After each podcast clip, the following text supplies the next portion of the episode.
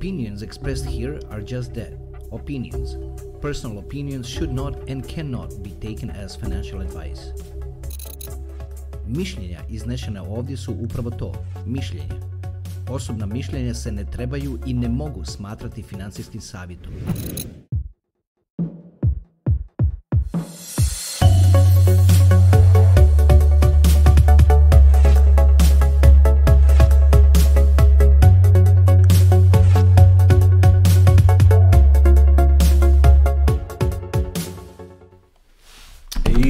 Evo me, lijepi naši, baš ste se načekali ovaj put, kao ni birua, ali evo me, tu sam. Prošlo je podosta vremena od kad smo se vidjeli, sad ću objasniti naravno o čemu se radi, a moram vam prvo reći ovo. 4 sata kontenta je usnimljeno jučer, znači 4 sata. I onda je tih 4 sata odgledano 2-3 put, pa onako pušteno da se prespava na tome, i onda jutros opet odgledano. I shvatilo se da ima premalo više, da se tako izrazim, ako je to moguće, a jeste, da ima malo previše istine u svemu tome što je tamo rečeno, a realnost lako za neistinu, istina je napeta, tako da mora se paziti što se govori. I onda se nešto kao, zamislim se i mislim, kakva su došla vremena, sad ono, ne može čovjek reći istinu i tako dalje, a onda si pomislim, čeka malo, pa od kako sam ja ovdje, ono, živ, Buttons, šta je Buttons? Sorry, what is Buttons? What is it? What you want? Dođi, što je bilo? Pa tek sad upalim da snimanje, ti mi odmah zezaš, Buttons. Zašto je to? Hajde, oprostite zbog toga. Da, ovo sam htio reći. Znači, otkako sam ja živ, uvijek je bilo napeto oko istine. Uvijek možeš govoriti ono što paše svima, što piše po knjigama, što se govori po dnevniku, piše po novinama, to možeš ponavljati koliko hoćeš. Ali ako malo zagrebiš u istinu, onda bude ono, ne zagrebiš, nego ako baš onako pališ po istini, onda zna biti problema. Tako da je ovako ovi javni nastupi kao što je ovaj video, i odnosno ovi videi i ovaj content, mora se paziti na to, a ja sam si onako juče dao oduška, pa sam onda opalio rafalno po svemu tome, i to baš nije baš najbolji approach. Pa ćemo ovaj put malo drugčije pristupiti cijele stvari, informacije će biti iste, ona izgleda nešto traži, pričekajte samo malo, ispričavam se. Evo me natrag, Buttons ima svoje potrebe, a kad su potrebe živog bića u pitanju, onda se na njih mora obratiti pažnja. Puno je toga ispred nas ovdje sad u ovim epizodama za reći.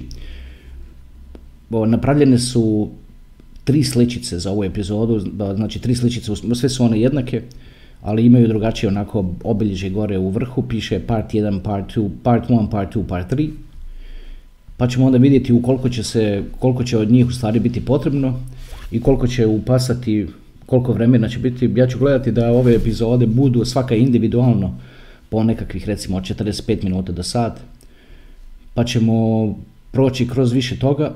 Nismo se dugo vidjeli, razlog tome je što sam ovo ljeto mi je bilo poprilično busy. To je ona čudna riječ na engleskom koja se piše busy, sa y na kraju. Tako da, ovo ljeto mi je bilo poprilično busy, što ovako meni, samo, tako da se izrazim, samo sebi u vlastitoj glavi, a što i ovako samim putovanjima, jer jako puno sam putovao. I u svim tim putovanjima sam nailazio na odgovore, na pitanja za koje uopće nisam znao niti da ih imam. Ali tad pitanja su mi drugi stavili u glavu i baš su ono imala veze ta pitanja. I onda proveo sam poprilično puno vremena analizirajući to i sklapajući stvari u vlastitoj glavi i jednostavno gledajući kako s kanalom dalje. Ovaj bear koji je sad došao vas je vjerojatno svih zatekao. Zatekao je tako reći svih, zato što je Bio je takav, ono, bilo je to cimanje 2021. u ljeto, pa je onda okrenulo na rast. Ali što se dogodilo, velika promjena koja se dogodila u 11. mjesecu 2021. koja je u stvari main cause za ovaj bear, je bilo odobravanje futures ETF-a koje je dopustilo velikim institucijama, da se tako izrazim, da se klade na cijenu Bitcoina i na tome profitiraju. E sad, puno lakše se kladiti na pad i onda zadati se kao što su se oni zadali i oboriti cijenu tako da se te njihove orders i to predviđanje pada ispuni i da od toga profitiraju. Znači puno je lakše to napraviti nego izazvati rast na tako velikom asetu koji ima tako veliki market cap kao Bitcoin. I onda se taj, izmicali su se, odnosno napadanje tamo gdje je najtanji. Najtanji je bio tamo na toj luni gdje je to popustilo ispod tih 40.000, a onda nakon toga sav ovaj ostali avalanche koji se dogodio, ali eto, dočekalo ga je tu na ovih oko 20.000 i tu se sad drži već duže vremena. E sad u zadnje vrijeme, u zadnjim epizodama sam uveo, da tako kažem, kao nekakvu rutinu di se na početku epizode govori koliko košta 1 milion satoshis. Funny thing je što me neko nakon prošle epizode kontaktirao i pitao me di se kupuju ti satoshis. Tako da, očito taj netko nije prošao kroz dovoljno materijala na ovom kanalu, pa ne zna što su satoshis. Za slučajno, ako slučajno ste naletili na ovo i ne znate što su satoshis, satoshis su dijelići Bitcoina, a ima ih 100 miliona. Znači u jednom Bitcoinu se nalazi 100 miliona satoshis. Razlog tome je što Bitcoin se dijeli na 8, znači iza ima broj 1, znači ako govorimo o cijelom Bitcoinu, ima broj 1 i onda ima zarez i iza toga ima 8 nula. Tih 8 nula, u stvari kad pročita se taj cijeli broj sa tom jedinicom i 8 nula, to ispadne 100 miliona. Znači da tih satoshija u jednom Bitcoinu ima 100 miliona. Zašto ja uvijek govorim 1 milion satoshis košta toliko i toliko? Zato što je to poprilično velika količina nečega. 1 milion čak i zrnaca kukuruza je poprilično puno, a kamoli nečega što ima do takav potencijal kao što je do sad pokazao Bitcoin da ga ima. E sad, da li će se to nekad u budućnosti promijeniti? Moguće da hoće, ali vjerojatno da neće. Imaju sad nekakve stvari koje se njemu mogu napraviti pa da ga se na neki način ugrozi, ali to se pokušava već od kako postoji, tako reći, i jednostavno se u tome ne uspijeva. I sad se nalazimo na mjestu gdje Bitcoin dokučuje taj nivo, gdje ga se počinje, još uvijek ne, ali reću vam kad će se to dogoditi, kad ga se počinje gledati kao valid investment instrument, znači kao validnu opciju za investicije. Najveći problem s ovim za prihvatiti ovo, da je Bitcoin to što je, najveći problem s tim ima europski old money. Europski old money je malo čudan, zato što to su ljudi, prvo ću vam ovako reći, vrlo rijetki su naši u europskom old money-u, tako reći da niti ne postoje. Svi naši vani koji su dobro stojeći su u stvari new money. Da bi se nešto smatralo old money, to treba biti najmanje 3 generacije i više. Znači bogatstvo mora biti u obitelji 3 generacije i više. U slučaju naših koji žive vani, to je vrlo rijetko slučaj da netko spada u taj takozvani old money. Old money je ogroman. Zašto je ogroman? Kako nećeš biti ogroman ako si tu već 3 generacije? Znači ako si prošao kroz industrijsku revoluciju i napravio nekakve, ili netko ti od pradjede nekakav, čukondjed ili što već, napravio određene investicije koje su rezultirale u nečemu, pa onda nakon toga izađu automobili, pa onda nakon toga izađe električna energija i u svemu tome si mogao kupovati dionice. Znači, ajde opet da se vratim. Znači, industrijskoj revoluciji recimo zaradi se, ne znam, evo, bubnem nešto, 100.000 nečega dolara. I sad, sa pravim investicijama otkrije se i krene se shvaćati vrijednost nafte. Odjedanput tih 100.000 investiraš u naftu, da li u same bušotine ili kako već, i eto ga 1.000.000. A onda imaš taj 1.000.000. Onda kad imaš taj 1.000.000, onda dođe Tesla, donese električnu energiju i sve što dolazi s tim, i električni uređaj, aparati i tako dalje, onda imaš sve tu za silno investirati. Onda znači taj 1.000.000 postane 10.000.000. Onda nakon toga odjedanput dođu ti ratovi i tako dalje, onda imaš te tvrtke u koje možeš investirati, koje profitiraju od tih ratova. Onda opet, znači tih 10.000.000 postane 100.000.000. Ovdje odjedanput dođe aviotransport i aviokompanija, onda možeš investirati u te investicijske, u njihove dionice, onda odjedanput to postane milijarda. I to vam je old money, znači to je old money, to su tako reći te nekakve, da se tako izrazim, neograničene količine novca koje određene obitelji imaju pod svojom kontrolom. E sad, taj old money u Europi je poprilično konzervativan. Zato je električna energija izašla u Americi. Upravo zbog toga. Iako je Tesla išao na fakultet u Prag gdje je pomagao učiniti boljima tadašnje telekomunikacije, znači, dakle, one su postojale, telekomunikacije, ali je ipak pozivni broj za državu 1, znači 001 je broj za Ameriku. No, to je pozivni broj za Ameriku, znači zbog Abraham Bella počelo je tamo. Znači sve što je veliko je počinjalo na tim područjima koja su otvorena za nove ideje. A te nove ideje, jedna od tih novih ideja je i sam Bitcoin. E sad u svemu tome ima puno, što sad dodaje tu ulje na vatru, da se tako izrazim, ima puno novog novca, odnosno new manija u Kini, jer tamo je milionera, 10 milion, da tako kažem, nebrojeno ih je, jer kroz tu silnu proizvodnju koju oni tamo rade, našli su se poduzetnici koji su organizirali te proizvodnje, naravno. Radnicima nije to baš tako sjajno, ali poduzetnicima koji profitiraju od te proizvodnje je to poprilično profitabilno.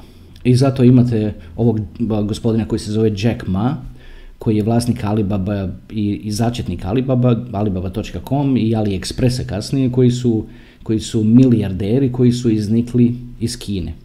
I sad oni, obzirom da su isto tako new money, oni imaju drugačiji pogled na stvari. Znači, brzo su prihvatili kripto. U stvari nego početni veliki bull koji je bio na Bitcoinu 2013. u stvari bio izazvan tim zakonom u Kini koji je, kada su oni uveli veće kontrole nad kapitalom, a onda su ti koji imaju tako jako puno tamo u Kini tražili spas i našli ga u Bitcoinu. I mnogi od njih tamo imaju jako puno Bitcoina.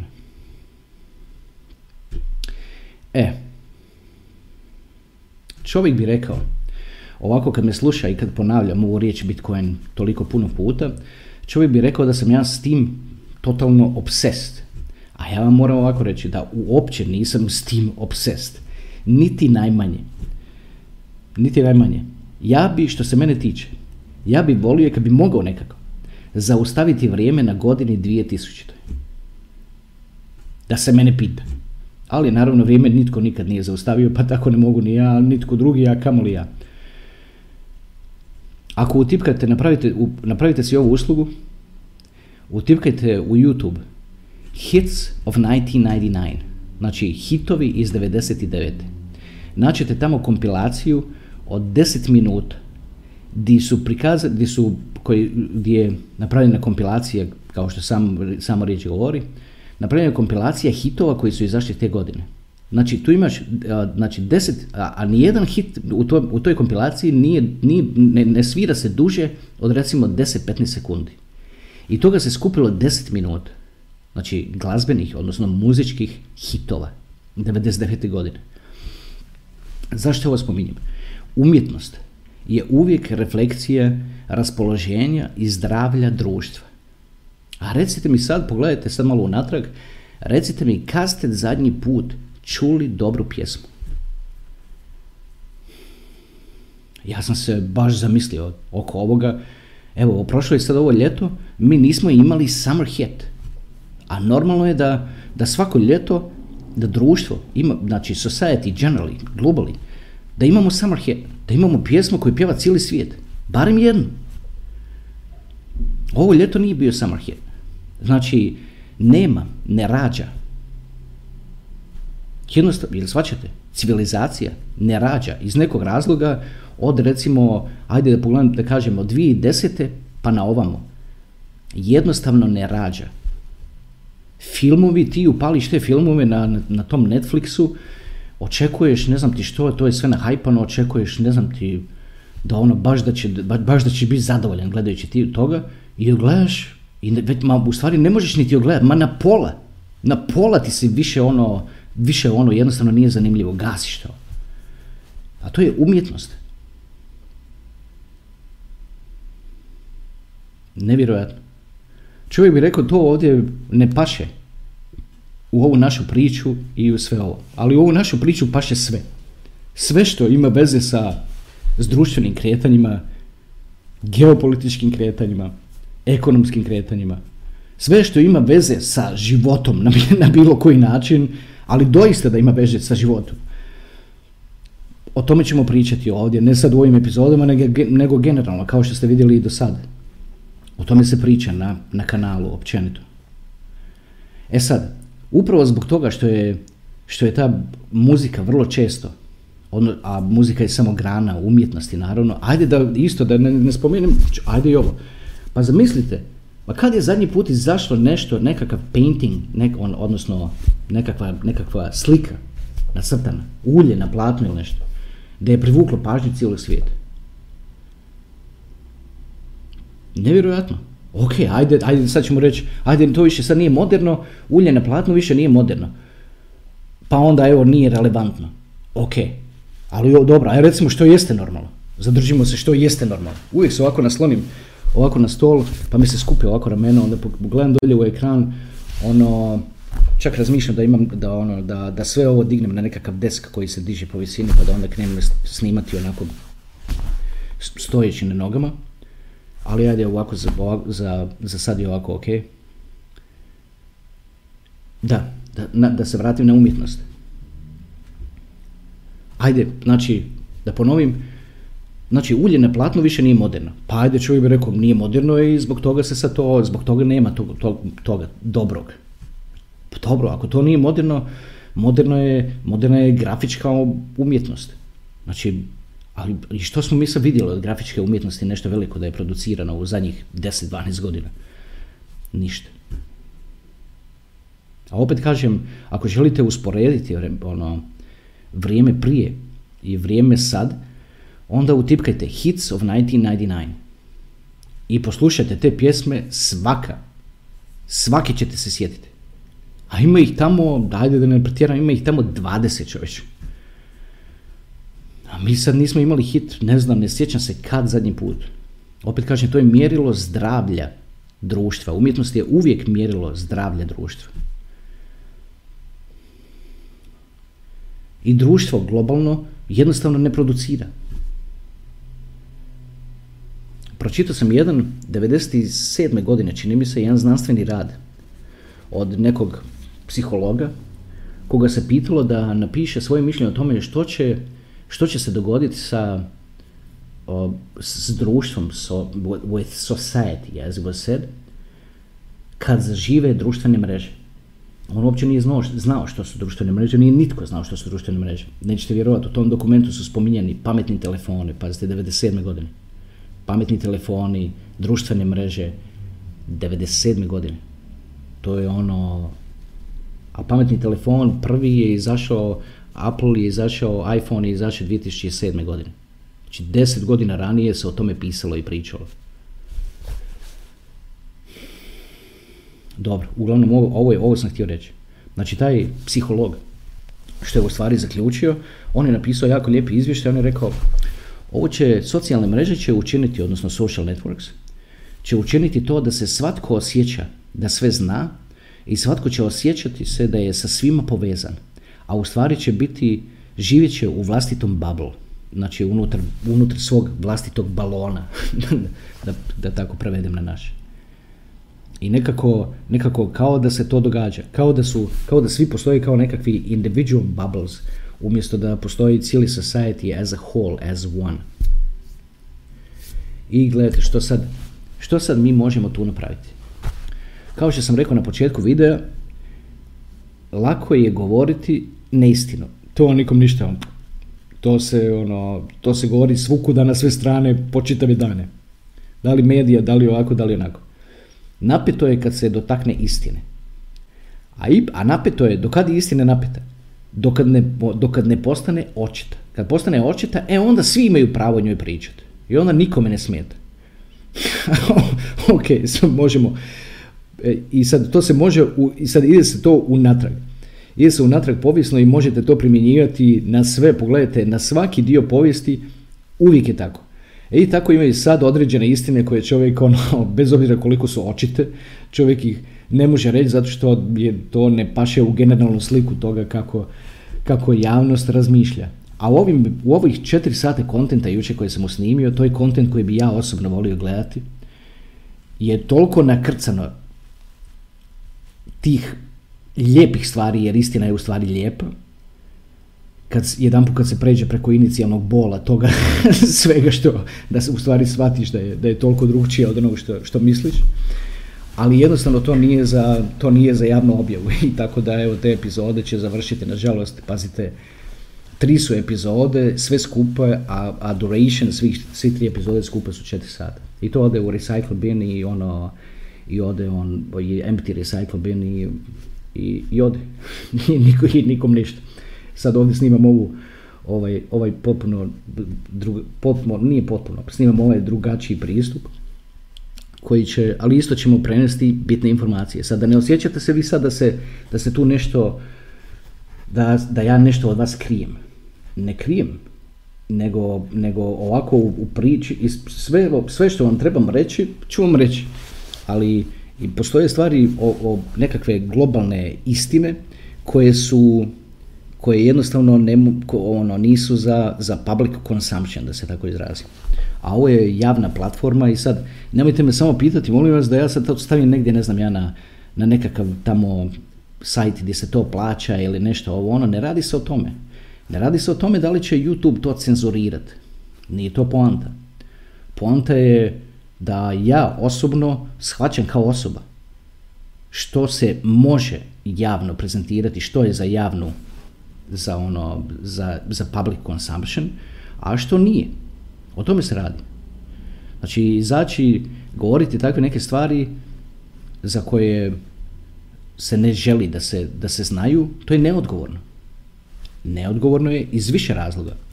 E sad, svi bi naravno željeli to čuti. Pa ako si to želio čuti, pa što onda nisi došao na ovo okupljanje predivno koje smo imali na plaži, pa si tamo mogao čuti stvari koje ne govorim, koje nisam nigdje rekao u javnim istupima. A to tamo trajalo inače. To druženje na plaži koje sam sad spomenuo je trajalo otprilike od 9 na večer do 8 sati ujutro. To je bilo za nepovjerovati. Bilo je skoro 50 ljudi, ajde da zaokružim na tako malo veći broj, ajde dobro da zaokružim na 40. Skoro 40 ljudi. Neki su brojali i rekli 36, neki su brojali i rekli 39. Ovisno, pretpostavljam, da li su uključivali te koji su pomagali s organizacijom ili ne. Uglavnom, skoro 40 ljudi. I to se dogodilo u Beru. Znači, ništa tu nema, tu nije bio nekakav sad excitement kad su svi ludi za kriptom, pa ajde kažeš skupilo se 40 ljudi. Mi kad budemo pravili takvo okupljanje, naredni put, koje će vjerojatno biti u Bulu, pa bit će nas na toj istoj plaži, pa bit će nas 500, 600, 700, ako ne i više. Jer svidjelo mi se taj cijeli arrangement, da se tako izrazim. Ajde vam malo kažem o tome druženje na plaži, kako je u stvari to, kako je to teklo. Znači, objavio sam na Facebooku, izazvan komentarom jednog od gledatelja, kako bi bilo lijepo da se sastanemo i ovako je čovjek rekao. Kako je lijepo mi smo nešto komunicirali i on kaže kako je lijepo komunicirati, a da me nitko osuđuje i ne misli da sam lud. Jer s kim god pričam ovako o kriptu, svi mi govore da sam lud. I kaže kako bi bilo lijepo ovako omogućiti većem broju ljudi da se ovako, a bili smo ono, pričali smo oči u oči. Ja ono mislim si, poprilično dobra ideja, ja kažem, ajde sad ćemo probati nešto s tim napraviti. I stavim post na Facebook i pitam ljude, biste bili zainteresirani doći na druženje na plaži, jer ta ideja se i rodila na plaži. I onda smo, i to baš na toj istoj gdje se dogodila, kroz priču, jer dvojica pratitelja su me kontaktirali na jako unikatan način i onda smo stupili u kontakt i onda su oni rekli ajmo negdje na večeru ili nešto. Krajnji je zaključak bio da nećemo ići na večeru, nego da ćemo ići na plaži u rađe, onako ono, kupiti si ono, whatever, šta nam se konzumira od pića i tako dalje i sjest na plažu, uživati u tim ranim ljetnim danima. I onda je bila ideja, ta upravo koju sam sad objasnio, ajme kako bi bilo lijepo da je, kako ovako kaže, kako se lijepo osjećam da me se ne osuđuje, da mi se ne govori da sam lud i to. Kako bi bilo lijepo ovako dopusti više ljudi i onda je to krenulo od toga posta na Face koji sam stavio i u kojem sam pitao je biste bili zainteresirani i koliko bi vas bilo zainteresirano doći na druženje na plaži. Odmah su krenuli odgovori na to, ja ću doći iz Londona, ja ću doći odavde, ja ću doći odande i odmah se vidjelo da to da rezonira. 2 tjedna posle, datum je bio 24.6.2022. je se to i dogodilo. I onda smo se tamo sakupili, okupljanje je bilo između 18 i 19 i nekakav znak prepoznavanja svih je bio prenosni frižider. Zato što sam rekao svima u osobnoj komunikaciji, htio sam to iskomunicirati sa svima individualno, zato što je to prvi put i htio sam vidjeti kakva je dinamika te komunikacije, tako kad drugi put netko to bude drugi radio, onda mogu prenesti iskustva svega toga. Uglavnom, ovaj put sam to radio sam, svu komunikaciju sa svakim individualno. I govorio sam da se ponese prenosni frižider i da se u tom frižideru ponese ono što se želi konzumirati, da se unutra stavi malo Red Bulla kao poklon meni. I da se unutra stavi malo više toga da se može podijeliti s drugima. Rezultat toga je bio da su svi donesli ili donijeli više nego što je trebalo i onda je tu bilo raskoš svega i svačega. E sad, na toj plaži ima ugostiteljski objekat. Oni kad su dolazili na plaži između 18 i 19, kad je rečeno, kad su se skupljali, onda je taj ugostiteljski objekat još uvijek radio. E sad, za divno čudo, netko je tamo iz tog ugostiteljskog objekta, nećete vjerovati, pitao nekoga zašto se vi ono, što se događa, otkud sad, zašto se skupljate ovako pred kraj dana i onda su mu spomenuli tome nekome ko tamo radi, Bitcoin edukaciju, on je rekao, ajme što stvarno, znao je za to. I čovjek je požurio zatvoriti ugostiteljski objekat kako bi cijela ta terasa pripala nama. I jest pripala nama. Ja sam tamo došao, dobio sam slike unaprijed, onako vidio sam kakav je mood, kakvo je raspoloženje.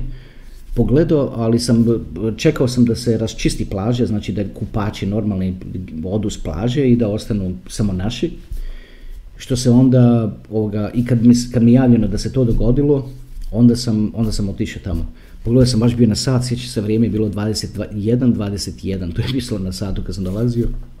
A sa mnom je došao član naših tima, koji inače ima taj call name Beograd, tako ga svi znaju. A širok je ko ormar i onda, tako da je to bilo poprilično lijepa slika kad sam tamo došao i kad je sve to skupa počelo. I odmah je dinamika svega toga, samo se sve to složilo nekako, što je falilo da se tome udahne nekakva magija su bile svijeće, zato što ugostiteljski objekat je ugasio svjetla, bilo je popriličan mrak. A onda je jedan koji je pomagao s organizacijom riješio te svijeće i odjedanput su se pojavili u roku 10 minuta i onda su bile na tim stolovima, onda se rodila ideja da se ti stolovi sklope svi skupa u jedan veliki kvadratni kockasti, kako želite reći, stol i onda oko toga stola su svi sjeli. I onda je krenula priča i to je trajalo do 8 sati ujutro. Samo rijetki su odlazili, a ti koji su odlazili su morali, jer su morali odspavati par sati zbog posla. koji su, jer naravno radili se sljedeći dan, ali samo rijetki. Većina je u stvari ostala baš do samoga jutra. Izašlo je sunce i mi smo još uvijek tamo bili i još uvijek se pričalo. Cijelo vrijeme. Isto što se dogodi, isto tada, došao je iz Splita, je došla ekipa cijela, a njih je organizirao Andrija. Andrija, inače, ajde da ne govorim prezime, sasvim je dovoljno ime. Andrija mi je na poklon tu na plažu donio drvo koje je, mislim drvo, to baš nije drvo, to je umjetnički rad koji se zove, koji vjerojatno znate što je to, zove se bonzai. I sad taj bonzai, na našem se izgovara bonzai, na engleskom se kaže bonzai. I ne znam kako ga već oni originalno tamo izgovaraju u Japanu, Kini, gdje je to već počelo. Uglavnom to je umjetnost minijaturizacije drveća. Pokazat ću sliku na ekranu od nekog lijepog bonzai, ovo nije moj bonzai, ovo je samo da vas posjeti što je to. I sad, najbolji stručnjak ili bonzai master u Hrvatskoj je Andrija iz Splita. E sad, Andrija, ako gledaš ovaj video, ja pretpostavljam da gledaš, sigurno sam u stvari da gledaš, pusti dolje neki komentar, a onda ću ja reply na tvoj komentar, pa ću staviti link na stranicu gdje ljudi mogu vidjeti tvoj rad, a stavit ću link i na isto Facebook profil. To tako lijepo izgleda, ta stranica zove se nbonzai, čini mi se nbonzai.com, i sve to što Andrija radi s tim bonzaima je kad bi barem svatko tako radio svoj posao kao što radi on svoj, gdje bi nam bio kraj. E sad, zašto spominjem taj bonzai? To drvo koje on donio na poklon je stojalo ovako na zidiću meni iza leđa i bilo je, da tako kažem, kao nekakav witness, kao nekakav svjedok svemu tome što se tu događa. Što više, ja sam uzeo nekakvu malu batericu koju sam imao kao flashlight i stavio sam je negdje i usmjerio na to drvo, tako da je ono u svom tom mraku čak donekle i sijalo. I onda su svi koji su sjedili oko stola gledali u mene, slušali, pitali pitanja kako je već išla dinamika i gledali u to drvo. I to drvo je postalo na neki način kao nekakav simbol toga našeg okupljanja, a meni i čak puno više od toga, zato što sam imao imao sam 3 bonzai u životu, ovo je 3. I iz nekakvog razloga se dogodi da to drvo nekad umre, zato što želi konstantnu pažnju i svakodnevnu pažnju. Puno više od mačke, puno više od batna, vjerujte mi. Iako se ne mrda i stoji u svojoj saksi i traži puno više pažnje, čak i od mačke. Za psa ne znam, nemam psa, pa imao sam pse u životu, onako, ali sad u ovom okruženju kako živim, definitivno mi ne bi pasao u život, tako da ga nema, ali bonzai is more than welcome. E sad, što se dogodi s tim bonzaima?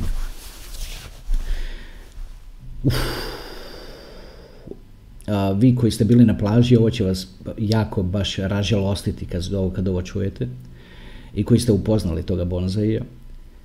Kad sam otišao na put, su me zvali da dođem, i ostavio sam bonzai kod nekoga i dao upute kako da se zaljeva i kako da se pazi na njega, ali nije se dobro zaljevao i bonzai je umro. Gledajte, kad sam se vratio s toga puta, inače put je bio toliko bio emotivan, objasnit ću i zašto je to tako, ali kad sam uz svu tu energiju koju sam donesao sa sobom, put nije bio uopće negativan, samo je bio emotivan. Kad sam se vratio tako, letim u avionu i razmišljam o svemu što sam čuo, što se dogodilo i tako dalje, i dođem i vidim bonzai tako mrtavo sušen.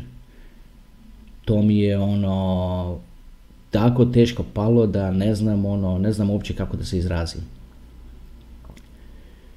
Onda sam kontaktirao Andriju, poslao mu slike, rekao što se događa, šta radim. On kaže, šanse da to spasimo su poprilično malene, ali prolazit ću negdje tamo u blizini, pa ajde da se vidimo, ajde donesi ga negdje na pola puta i tako dalje. Pa sam onda stavio u auto i išao se naći s Andrijom i njegovim prijateljima koji su tako prekrasni ljudi i isto tako prati kanal. onda smo tamo sjedili, pričali, između ostalog pričali o bonzaju. On mi je Andrija u vrećici ovako dao nekakav crveni prah, koji je u stvari željezo za biljke, i to se razmuti u vodi i bude onako crveno, baš crveno kao krv, i s tim sam ga onda krenuo zaljevati. I obsesivno sam to radio 3 dana, odrezao sve te vidno mrtve grane i tako dalje, ono malo ga je ostalo nešto, samo te korijene tih starih grana, ne baš korijeni, ali dobro, ajde polovice. Uglavnom, 3 dana poslije to, i toliko sam mu u poklanju ljubavi, toliko, i ono stavljaju ruke na njega i govorim mu ono, tako reći pričao s njim, ne ono riječima, baš da pričam, da ne izgledam kao ono da sam puko, ali onako mentalno sam ono zamišljao, ajde molim te, ono vrati se ono u život, bam, i jedno jutro dignem se, čini mi se 4. dan, puf, on izbacio jedan mali zeleni listić, ajme kako sam bio sretan, kad sam ga zagrlio, baš kao nekakvu malu bebicu, rekao sam mu bonzai, pa ti si živ, i od tad, kako sam mu rekao to bonzai, kako sam mu tako zatepo, od sad sam ga počeo zvati bonzai, i sad ga zovem bonzai, i sad i to ne biste vjerovali, oni se sad skroz uporavio, ništa, to su grane na sve strane, lišće na sve strane, zeleni listovi debeli, ono tamno zeleni listovi, pucava zdravlja, gušti ga vidjeti. A to je inače stara maslina koja je jasno kad je pogledaš ti vidiš da to ima više od 100 godina. Svađaš, ono baš toliko je to izranjavano, to je negdje raslo u nekakvom živilu, u nekakvom kršu, imam osjećaj. Sad kad je došlo meni u ruke i kad mu dajem toliko pažnje, imam osjećaj kao da komunicira. Ja ono razmišljam o nečemu, ne znam, baš kompleksne nekakve misli imam i uleti mi nekakvi odgovori, misli ono, prvi par puta uopće to nisam registrirao, onda sam u stvari shvatio kao da komunicira, ne šalim se kada vam ovo govorim, možda tako svako živo biće kad mu se toliko pokloni toliko pažnje, možda tako komunicira, valjda se mora biti otvoren na taj ono mentalno, na taj način. E sad neki od vas, naravno postoje šume koje se režu za ogrjev, pa ono niko 2 put ne pomisli o tome kad ruši ono hrast od 100 godina, jednostavno ne razmišljaju ljudi o tome, ali ovako kad ti nešto ovako priraste srcu kao taj bonzai, onda to dobije potpuno nekakvu drugu dimenziju. I čovjek bi sad rekao, ništa sad od ovoga nema veze. Kako čovječe nema veze? Pa ovo ima više veze od cijene trenutno Bitcoina. Barem za mene, zato što u cijenu Bitcoina nisam pogledao 7 dana, dobro je malo sad prije snimanja sam bacio oko i jučer kad sam snimao one dugačke, tako da znam da je tu negdje između 19 i 20, ali na kraju krajeva ono, nemam taj Bitcoin, tako da ono, ne zanima me, pravo da vam kažem.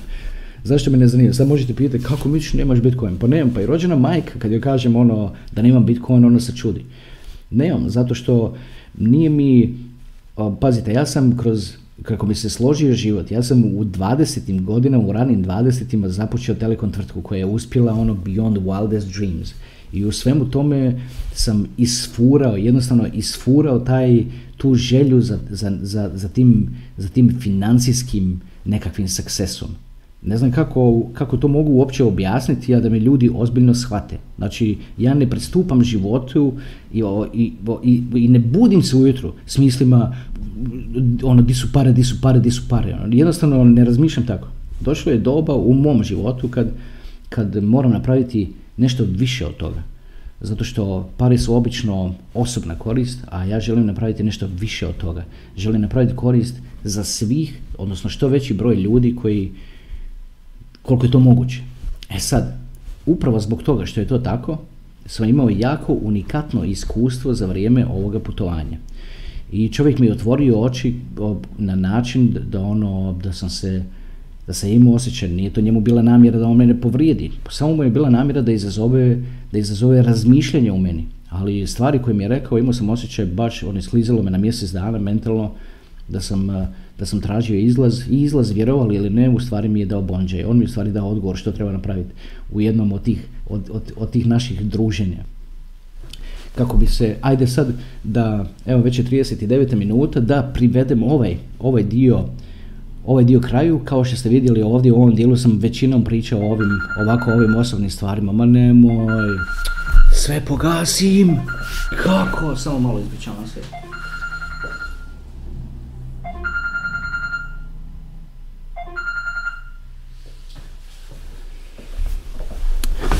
Morat ću, oprostite zbog toga, ali morat ću zaustaviti snimanje i javiti se na ovaj poziv. Ajde, vidimo se. Evo me natrag, oprostite zbog ovoga, moram se javiti na ovaj poziv, uopće ne znam kako je to, sve je pogašeno, ovaj poziv je prošao na jedan od mobitela, jako bitno. Dobro. Znači ovako, kao što sam bio rekao u ovoj epizodi, evo kao što ste shvatili, sam objašnjavao što se to događalo tokom ovoga ljeta, zašto me nije bilo tako dugo. U ovoj sad u sljedećem, u part 2 ćemo malo rastresti to što se u stvari dogodilo ovoga ljeta, a dogodilo se jako puno, i isto tako objasniti zašto baš ova slika na ovome, na ovom malom thumbnailu, znači za ovu epizodu, zašto ova djevojka tu sjedi na ovoj kocki i što u stvari, što to znači, ono, zašto je to tako tu, i zašto sam to našao važnijim od bilo svega drugog što se moglo tu staviti na tu fotografiju, da se tako izrazim. Svašta se tu moglo staviti, ali odlučio sam staviti baš to, zato što odgovor is in the details. Tako je i ovaj put odgovor is in the details, a ovo je jedan mali detalj koji je promakao većini, a objasnit ćemo ga u drugom, u part 2. Pa ajde da ne duljim onda više s ovim, da ostane ovako razumne nekakve dužine video, mada bi ja dalje nastavio pričati, jer koliko sam shvatio, onaj video malo prije 39 minuta, ovaj ovdje sad minuticu i po, je tako, ovaj sad nastavak nakon ovog telefonskog poziva, pa će to biti barely, odnosno jedva preko tih 40 minuta. A to mi nekako za naš format i za ovo što ste vi navikli, malo nekako prekratko. Pa ajde da ne bude prekratko. Ajde da bacim malo pogled na notes. Ajde, samo dajte mi samo malo.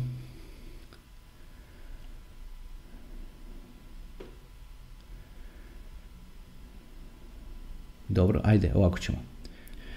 Znači, tim, moramo reći, tim koji se složio oko ovoga kanala je svemirski.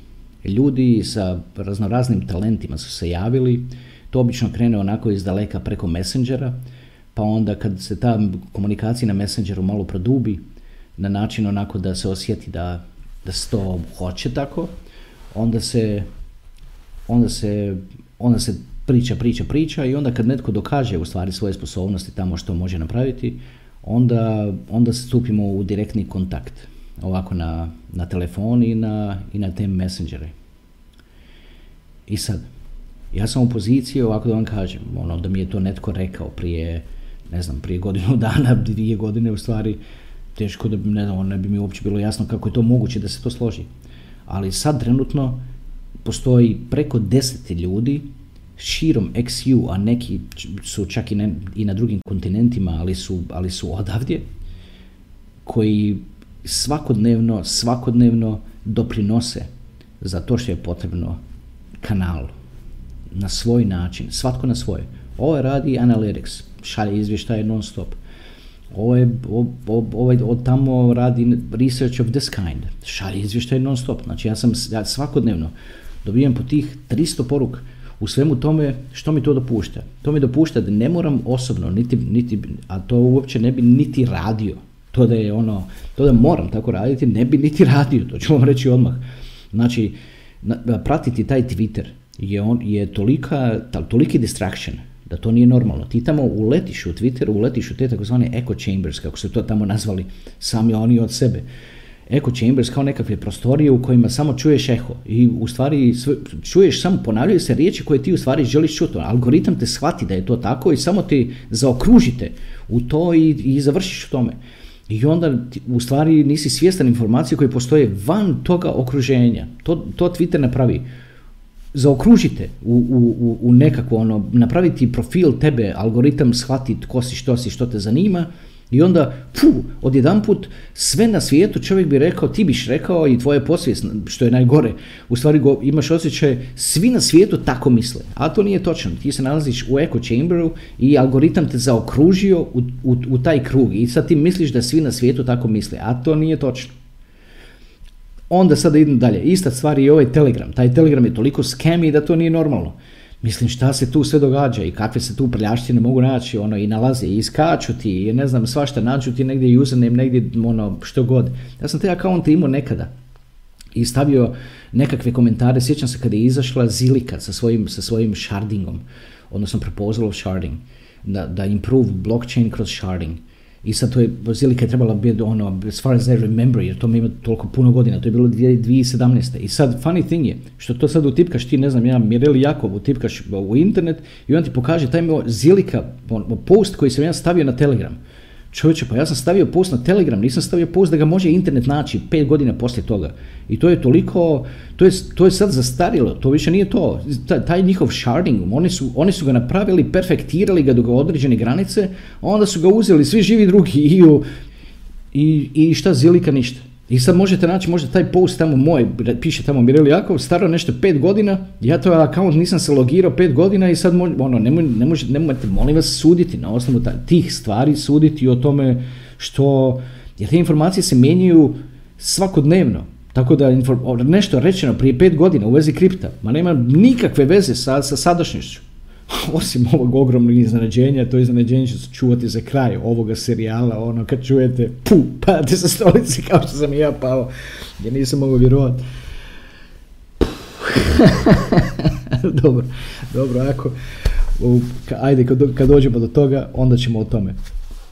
Da, ovo sam htio reći, moram, znači, acknowledge team, znači, i pazite, ovako funkcionira, ovo sam spominjao do sada u prethodnim epizodama, ovako spominjao sam, ne znam koliko ste to pohvatali, ajde da napomenem opet, znači, taj tim, ja komuniciram sa svakim, ali oni međusobno ne komuniciraju, zato što, probao sam jedan put to, da neki od njih međusobno komuniciraju, i onda krenu se, to se zove bias confirmation u psihologiji, odjedanput, znači ti imaš određeno mišljenje i sad netko ti uleti i složi se s tvojim mišljenjem i zacementira ga, cement se osuši, gotovo.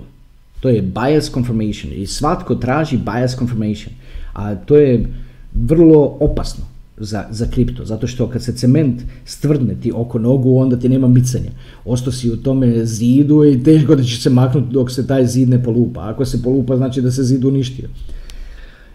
Znači, bias confirmation je jako opasna stvar. E sad, da ne bi dolazilo do takvog bias confirmationa i da se ne bi događale ti echo chambers, onda svi, znači cijeli tim komunicira sa mnom, a ja onda svima govorim ono što su drugi doznali, na način na koji svatko od njih individualno želi čuti. Tako da je taj tim toliko efikasan, ne može nam se ništa sakriti. Ako se ono, što bi rekli moji prijatelji iz Sarajeva, ako se mi na nešto natakarimo, naći ćemo. To je neupitno. I to neće dugo tako ni proći.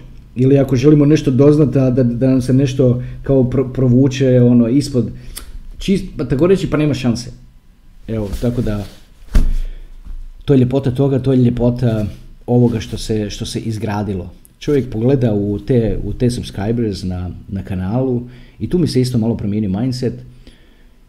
Uopće, kad razmislim, uopće niti ne želim da ovaj kanal ima 100.000 subscribera. Uopće mi ono to nije nikakav ono, to mi nije gol. Nama ovdje trebaju, a za sad 90% ljudi koji se ovdje nalaze su u stvari lideri u vlastitom okruženju gdje žive. 90% ljudi koji su tu su takvi. A to znam po tome što upoznajem te ljude. 90% ljudi su takvi. I sad, bez obzira koliko se činilo da je taj broj maleni, poruka koja se odašilja dokućuje puno veći broj ljudi nego što piše tu na tim pregledima ili na tim sabovima. Zato što ovaj kontent jedan od razloga je zbog duljine trajanja ovih videa, a drugo je moraš imati određenu dozu fokusa da biš mogao ovo ispratiti i da bi mogao prepoznati vrijednost u ovome što se govori. I zato to je kao nekakvo sito kroz koje, evo, da tako kažem, odvaja vrijedno od nevrijednog. Ne biste vjerovali neki od imena za koje znam da prate kanala. Ne biste vjerovali, bilo bi vam tako drago. Pitao sam ih da li da kažem, rekli su da ne govorim, većina njih. Bilo bi vam tako drago da u stvari da čujete i da shvatite u kakvoj grupi se nalazite, ako gledate ovaj kanal. Tu ima i reprezentativaca raznoraznih sportova, tu ima, mislim, da li da nabrajam, a da nekoga, da tako kažem, ne izdamo, jer nije mi uopće to namjera. Ali dobro, ako govorimo tako generalnim nekakvim, o nekakvim generalnim zanimanjima, da se tako izrazim, teško onda da se može shvatiti o kome se radi, ali ovako ćemo reći. Tu su političari, tu su, ovako kao što sam rekao, sportaši, reprezentativci i tako dalje. Tu su odvjetnici, tu su sudci, tu su, nema ono izvršnih tijela.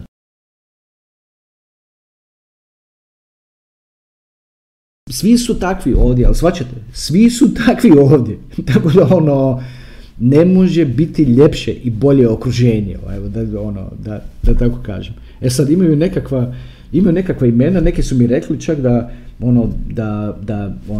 uopće they don't mind, da im baš kažem imena. Evo reću vam, nedavno je počeo dečko koji je bio mladi gospodin u stvari, koji se zove Martin Bobek, je odnedavno počeo raditi Instagram. Ja sam jedan put rekao da nećemo raditi Instagram, ali on je rekao prepustite meni, ja ću raditi Instagram, pretvarati Facebook postove ili nekakve isječke iz videa u Instagram postove. I to radi. Onda imamo Dejana Golubovića koji se priključio još davno, koji živi u Beču, radi videoprodukciju, onako iz hobija koliko sam shvatio, inače se bavi IT-em, zbog kojega on vam dopušta da ovo slušate na Spotify-u. E sad, to su otprilike, ima ekipa iz Slavonije, rekao mi, njega sam pitao je li to ok da spomenem ime, rekao da jeste, to je Cicko, rekao je samo tako reci, Cicko, pozdrav tebi i ekipi i za ono, thanks for everything you're doing, man. I to su ono, evo, to su otprilike ta imena koliko mi je, pitao sam svakog individualno. Tu se nalazi i partizanka, inače ne voli da izvem partizanka jer su joj partizani djedu uzeli imovinu, pa onda baš namjerno zbog toga zovem partizanka. Onda mislim ono, iz svih sfera života, jer shvaćate, iz svih sfera života, a dolazi nam dolazi taj metat, dolazi taj metaverse, dolaze te tri magične riječi koje sam pokupio u svojim putovanjima i družeći se s ljudima koji znaju što dolazi, a podijelit ću s vama te tri magične riječi u narednim epizodama, vjerojatno u part 3 ovog serijala. Tako da, definitivno je više nego zanimljivo da nastavite dalje gledati kroz ovaj serijal. Ja ću sad napraviti editing, ovako ću napraviti, znači snimam ovaj part tu, snimam odmah sad, ali editing ću napraviti i nabaciti epizodu na YouTube samo za ovu epizodu, a onda par dana poslije će izaći i part 2 koji će se samo nadovezati na ovo. Evo, toliko za sad. Drago mi je da smo se vidjeli nakon tako dugo vremena. Sve je ok, više nego ok. I ove sad opportunities i ove prilike koje su pred nama i ovaj dot na oko $6. Oh my god.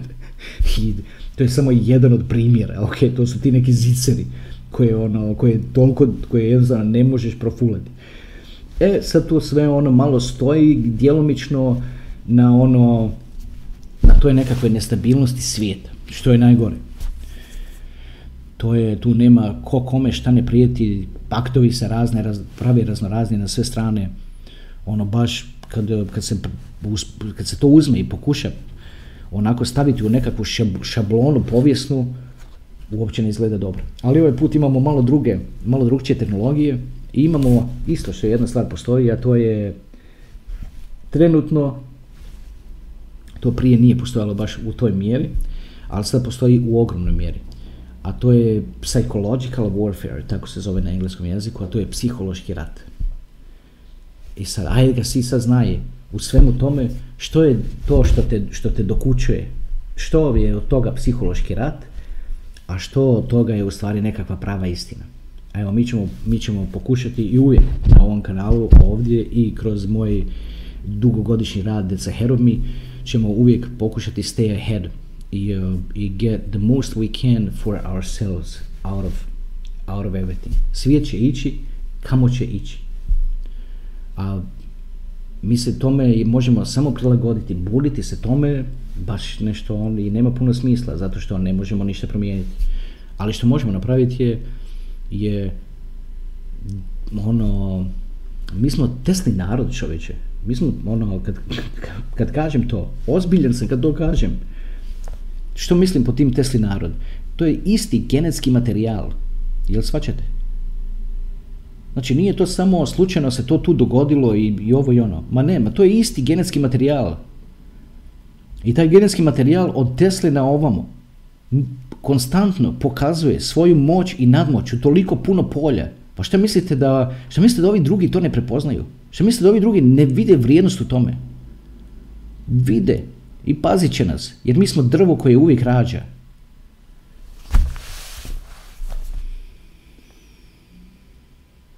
Sve što mi trebamo napraviti je paziti da jedni na druge ne dignemo ruku. Slučajno, jer onda će oni odustati od nas, u smislu reći, pa vi ste toliki idioti, opet ćete to sad napraviti. Opet ćete dignuti ruke jedne na druge. Ako je tako, sije. To je jedini uvjet. Nosi vam tu poruku. To je jedini uvjet da nas se pazi. A to je da pazimo jedni na druge. A tko smo mi? Mi smo svi koji razumiju ovaj jezik, jel shvaćate? To smo mi. Nema dizanja ruke jedni na druge. To je jedino što nas u stvari može ugroziti. A ova svjetska kretanja, ma to nam ništa ne može napraviti. Priča se kao, kolaps ovoga, kolaps onoga. Pa šta ako je kolaps? Pa nama je bio kolaps u 90-im svega što je moglo pasti. Sve što je moglo pasti nama u 90-im je palo. Sve. I što je bilo? Svi smo preživjeli. Osim nekih. Ali to je statistički tako malen broj koji nisu.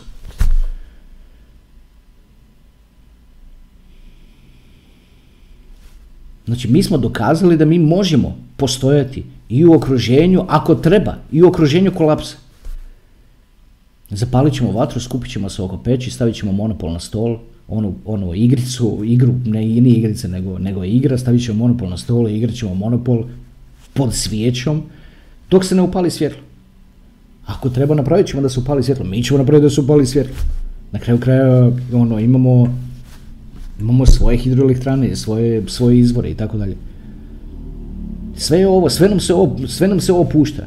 Sve nam se pušta. I pustit će nas svi živi na miru. Pustit će nas na miru. Jer nas trebaju. Jer nas trebaju za taj budući svijet. Samo ne možemo ništa raditi zlobno jedni drugima, čovječe. Ako vam treba dokaz ovoga, ako ste jedan od tih ljudi koji ili nije mislim ljudi, dobro, tako se kaže. Ljudi, žena, osoba, kako već. Ako vam treba dokaz ovoga što govorim, utipkajte ovako. 500 soldiers, znači na engleskom, da tako kažem, BiH. Evo, utipkajte to u search engine, pre-search, Google, što već koristite. Utipkajte 500, znači broj 500, soldiers BiH. I vidite što ćete naći. Čovječe, oni šalju vojsku, specijalne forces, da bi osigurali mir, da slučajno negdje nešto ne pukne. Toliko im je stalo. Toliko im je stalo.